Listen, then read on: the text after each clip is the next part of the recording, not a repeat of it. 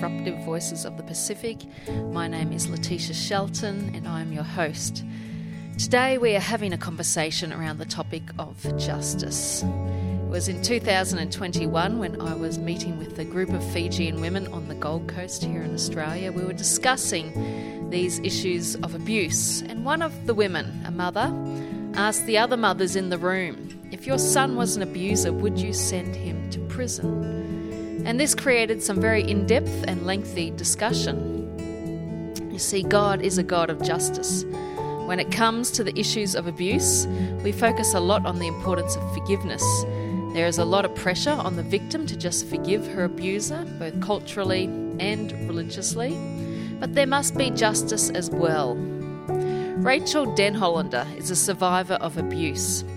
She is a former United States of America gymnast and was abused by their team physician on many different occasions.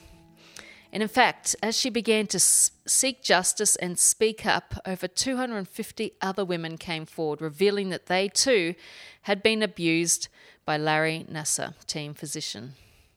He's now been put in prison with a sentence of over 175 years. Justice was served, protecting who knows how many other women from abuse. Just a couple of years ago, Rachel gave a presentation called A Time to Speak, addressing justice and forgiveness. And I'm just going to read a segment of that presentation out to you. Rachel states Justice and forgiveness are fundamental characteristics of Christianity. Justice is about how we as individuals and as a community respond to someone who is an abuser. Justice is when people get what they deserve. Justice is something that brings hope to those who have been abused. This has to do with what is right and what is wrong, what is good and what is bad. Rachel continues These are things that are not matters of human opinion. These are matters of morality that come to us from God. As dark as the world can be, as much as there is evil in it, there is light and goodness and holiness flowing from God who defines the straight line. There is truth. Knowing that God defines what is good and punishes what is evil offers a survivor a way forward out of the pain that person has suffered. We can name the evil and grieve the damage even if others don't. Justice is served when the abuser is brought into light and punished for the abuse. But also, there is forgiveness, which can be our personal response to evil. That is something that is possible because of justice. We are called to pursue justice, but we also are called to pursue forgiveness. And forgiveness involves giving up our claim to retaliation, giving up our bitterness. As Christians, we have help in pursuing justice and forgiveness because Christ gave himself over and took on evil. He purchased a people for God.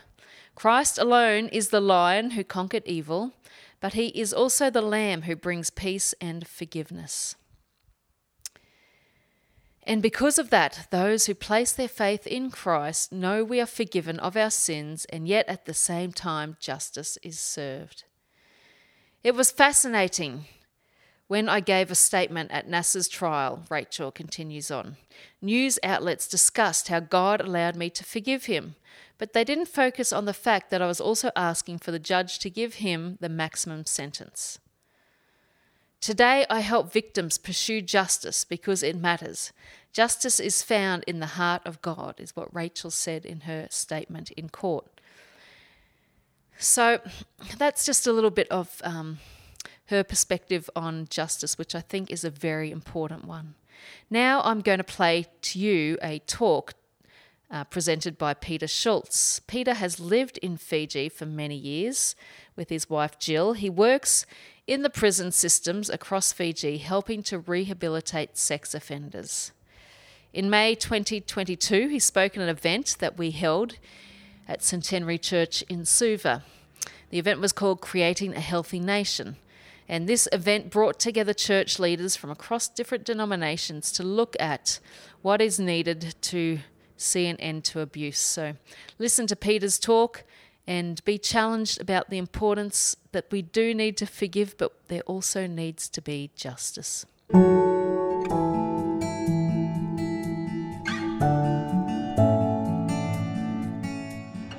Uh, thank you. This I, I'm excited because this is a growing conversation and it's becoming a stronger conversation, and there are more men here. Praise God. That there's more men that have chosen to become part of this critical, critical conversation. As Letitia has said, um, I've been here for a while. Uh, our Drua came in 2005. I think it was called a Virgin Blue flight, I think it was. Um, and I stepped off that, and uh, that I've been here since 2005 with my wife Jill. We have four children, three have gone back to Australia, and our daughter is still here with us. And so, again, thank you for the embrace and the ongoing hospitality and the ongoing welcome that you've given and afforded to me.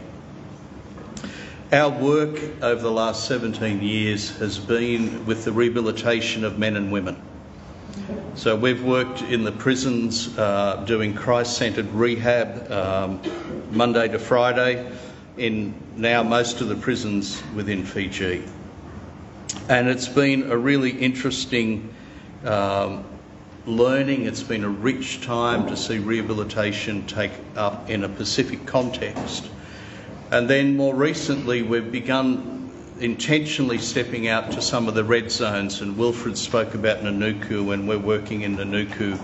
We've just bought a property in uh, Nanuku specifically to invest into that community and to be with them in that community around some of the issues that we find. One of the things I'd like to talk through is the issue of justice. But before I get to that, I want to, I want to assure you that sexual offences are a place of redemption. That Christ is at work in some of the most difficult places that we can imagine. And at work in the life of the men that as a community we are horrified at what they've done and they've been locked up. But Christ is at work. And I want us to see that as the first picture because we need to see the hope that's in this. That Christ is not so disgusted that His grace and His justice and His mercy isn't also at work and active in these places. One of the things that I see is that we need to get a better understanding of what justice is. Because justice is not just punishment. But often we approach justice with a stick. We want to punish, we want retribution, we want to correct the wrong. And justice is about correcting the wrong, but one of the powerful places of justice is that it brings to the awareness of who we are as a community of what is wrong. And it brings to the offender, who is the one who's committed the crime or the injustice, the awareness of something they have done wrong. And so that awareness of what is wrong is part of this conversation. You know, this conversation, we are having the courage to say these things are wrong. Because justice never ever flourishes when we have silence. And yet, often in our culture, silence is the respected default. That's what we move to. But justice is important because it brings awareness, it, it brings to light that which is hidden. And so the things that are occurring in bedrooms, whether they're being filmed or not, the things that are being occurring in community halls, at the back of community halls, or in, in you know the toilet block or whatever, these are the things that justice is crying out, saying, "Bring me to light." So that yes, we will weep. In fact, we may even be disgusted. But it will come to light, and in the light, we can begin to work with it. So, justice's purpose is to correct and to move us to health if we're willing to take hold of justice. Justice brings this awareness and knowledge of wrong, both publicly and personally. And justice purpose is that we would heal both the offender and the victim. That healing would take place in both of those scenarios.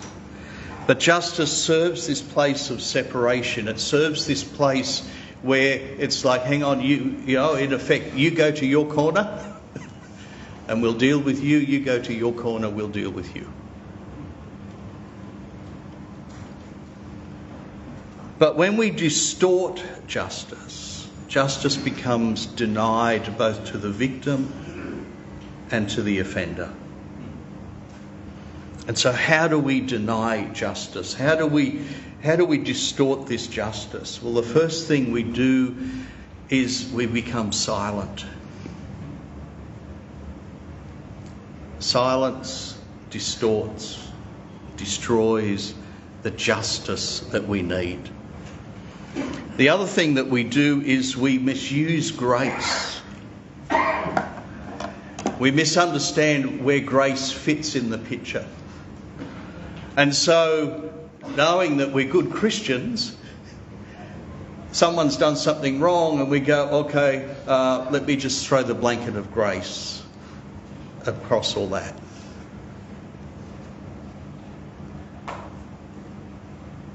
And then what happens under that blanket never gets seen, never gets dealt with.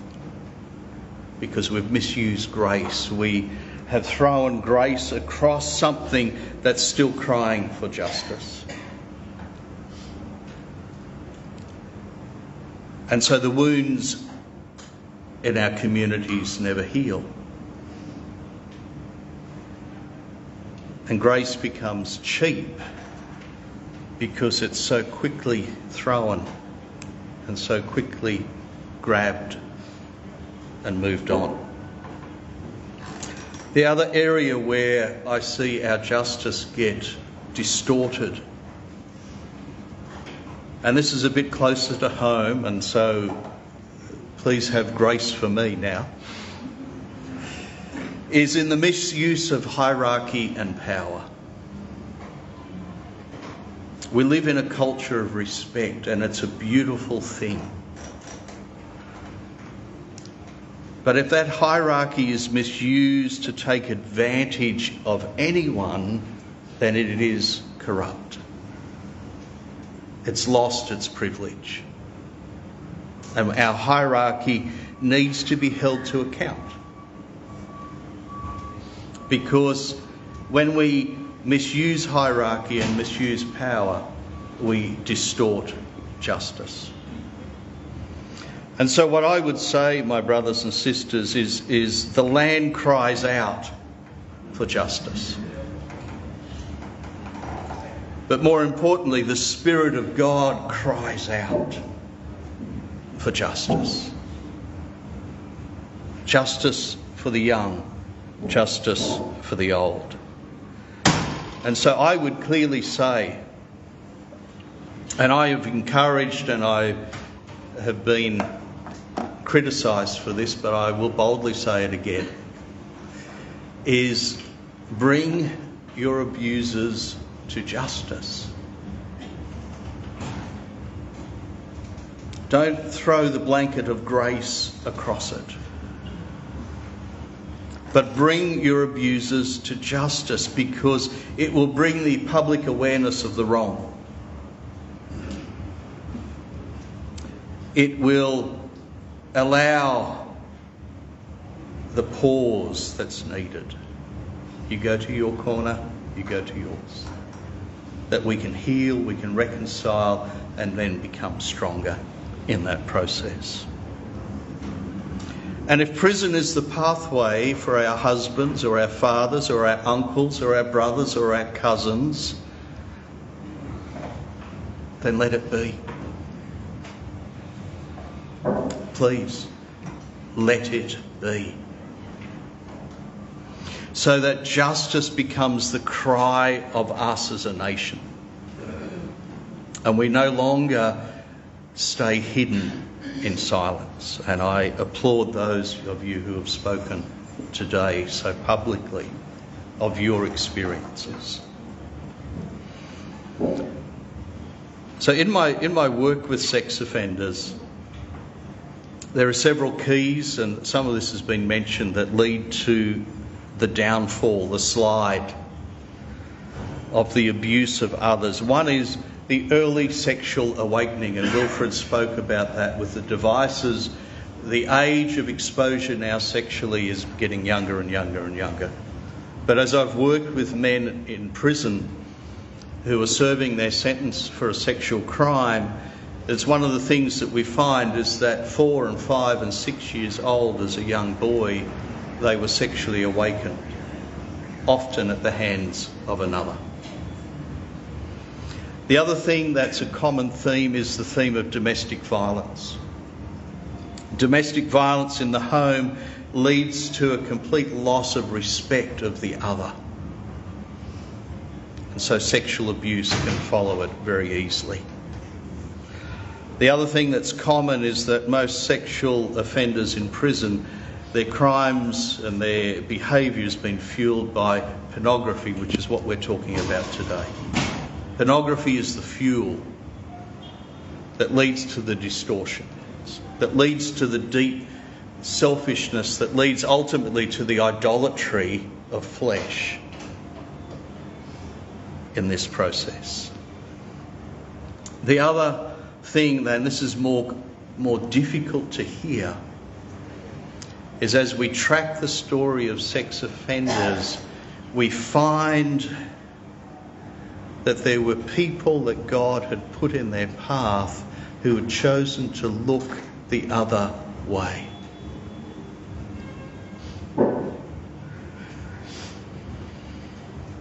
Let me say that again. There were people in their lives who could have spoken, who chose to be silent.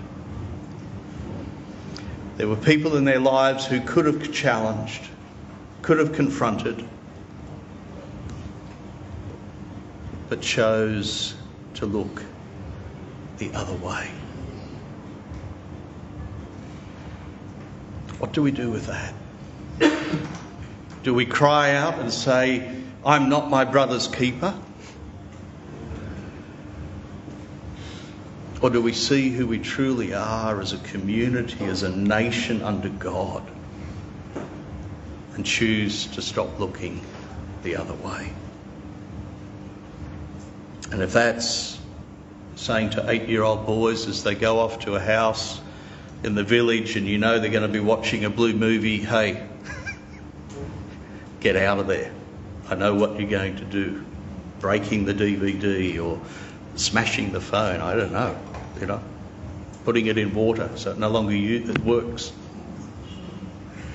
What's it take for us to stop looking the other way? And then the other thing that we need, and this is where I, I, I want to lead to, is that often we're a culture of shame, blame, and guilt. And we all know those places too well shame, blame, guilt. And so it takes the triumph and it sucks out our courage because we have this incredible promise of redemption, this incredible promise of forgiveness. And so we need to learn how to stop trading in shame, blame, and guilt, bring justice to its proper place so that redemption can be at work in the men and the women that we love, but the people who have been taken bondage and into captivity. I want to finish with the idea that mercy is at the end of the justice process. That we find God throughout the scriptures, and He fascinatingly in Exodus 34, verse 6, when God introduces Himself to Moses, because Moses has gone, I want to know who you are, I want to see you. And so God says very kindly, Okay, I'll put you in a rock, you stay there, and walks past him, and you can see who I am from behind. And God self declares, This is who I am. And his opening statement is, I am a God of mercy. I'm a God of mercy. But then, as you follow through those characteristics from verse 6, I think, through to verse 9 or 10, we see that God is also a God of love and forgiveness and justice. And what we see is that God never shortcuts justice. And if we as a nation are going to deal with the issue of pornography and sexual abuse and, de- and domestic violence, neither can we shortcut justice. But at the end of justice is mercy. And mercy is beautiful but we need to understand where it fits in the redemption of who we are as men and women. So we need to have stronger pathways, and that's what's been mentioned. You've mentioned it, Letitia. We need to have stronger pathways that allow men and women in our churches to put their hands up early and say, "How I'm struggling with this. I'm drowning with this. I'm I've, you know, this is something I need to deal with. And so we need to find those pathways. We need those pathways to de- be developed so that healing and restoration can take place. We, and I'm, I'm shifting the conversation slightly, and I'm going to take advantage. I don't know how long I've been up here. You need to give me a time down. Um, many of you knew the late Reverend, uh, sorry, Reverend uh, Naivalu. And he wonderfully was the chair of the Fiji Christian Counselling Association, which is in formation. It's, we had a launch prior to COVID, and then COVID hit, and you know we've been the working committee uh, has been working, uh, still establishing that space which we hope to be one of the pathways. And I, in January, was asked to take on the role of chair, and so I, I now stand in front of you with the hope and the aspiration as the chair of the Fiji Christian Counselling Association, saying our longing and our desire is to be one of those pathways developed within the LOTU. That the goal of the Fiji Christian Counselling Association is not to be separate from the church, but to be able to equip and empower the church so that the healing of this land becomes our reality. And so, my brothers and sisters, I, I thank you so much for your ongoing courage. I hope that one day we'll be numbered in thousands as a unified voice crying out for true justice, applying proper grace, and restoring with true mercy. May God continue to bless his move of his Spirit across us. Thank you. Well, I trust you were challenged and informed in a greater way by Peter's talk on justice. I know from many, particularly women that I've talked to, there has been a lot of pressure not to seek justice, just to cover up the abuse. Um, and to just get on with life. But I don't think this is God's heart. And again, I realise that it's um, it's challenging, especially in the Pacific Islands where it's not always easy to go forward, to get help, to speak to police. Um, the, the justice system is not always the best as it is in our country. I've gone to the police many times with different girls in my city who have been abused, and it's it's hard and it's quite traumatic.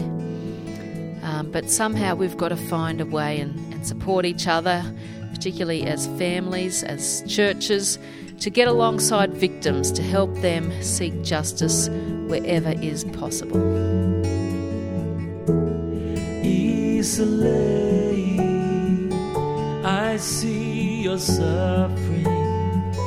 I see the pain beneath that bullish smile. Come out from hiding. The sun is rising. The islands hear reason. Let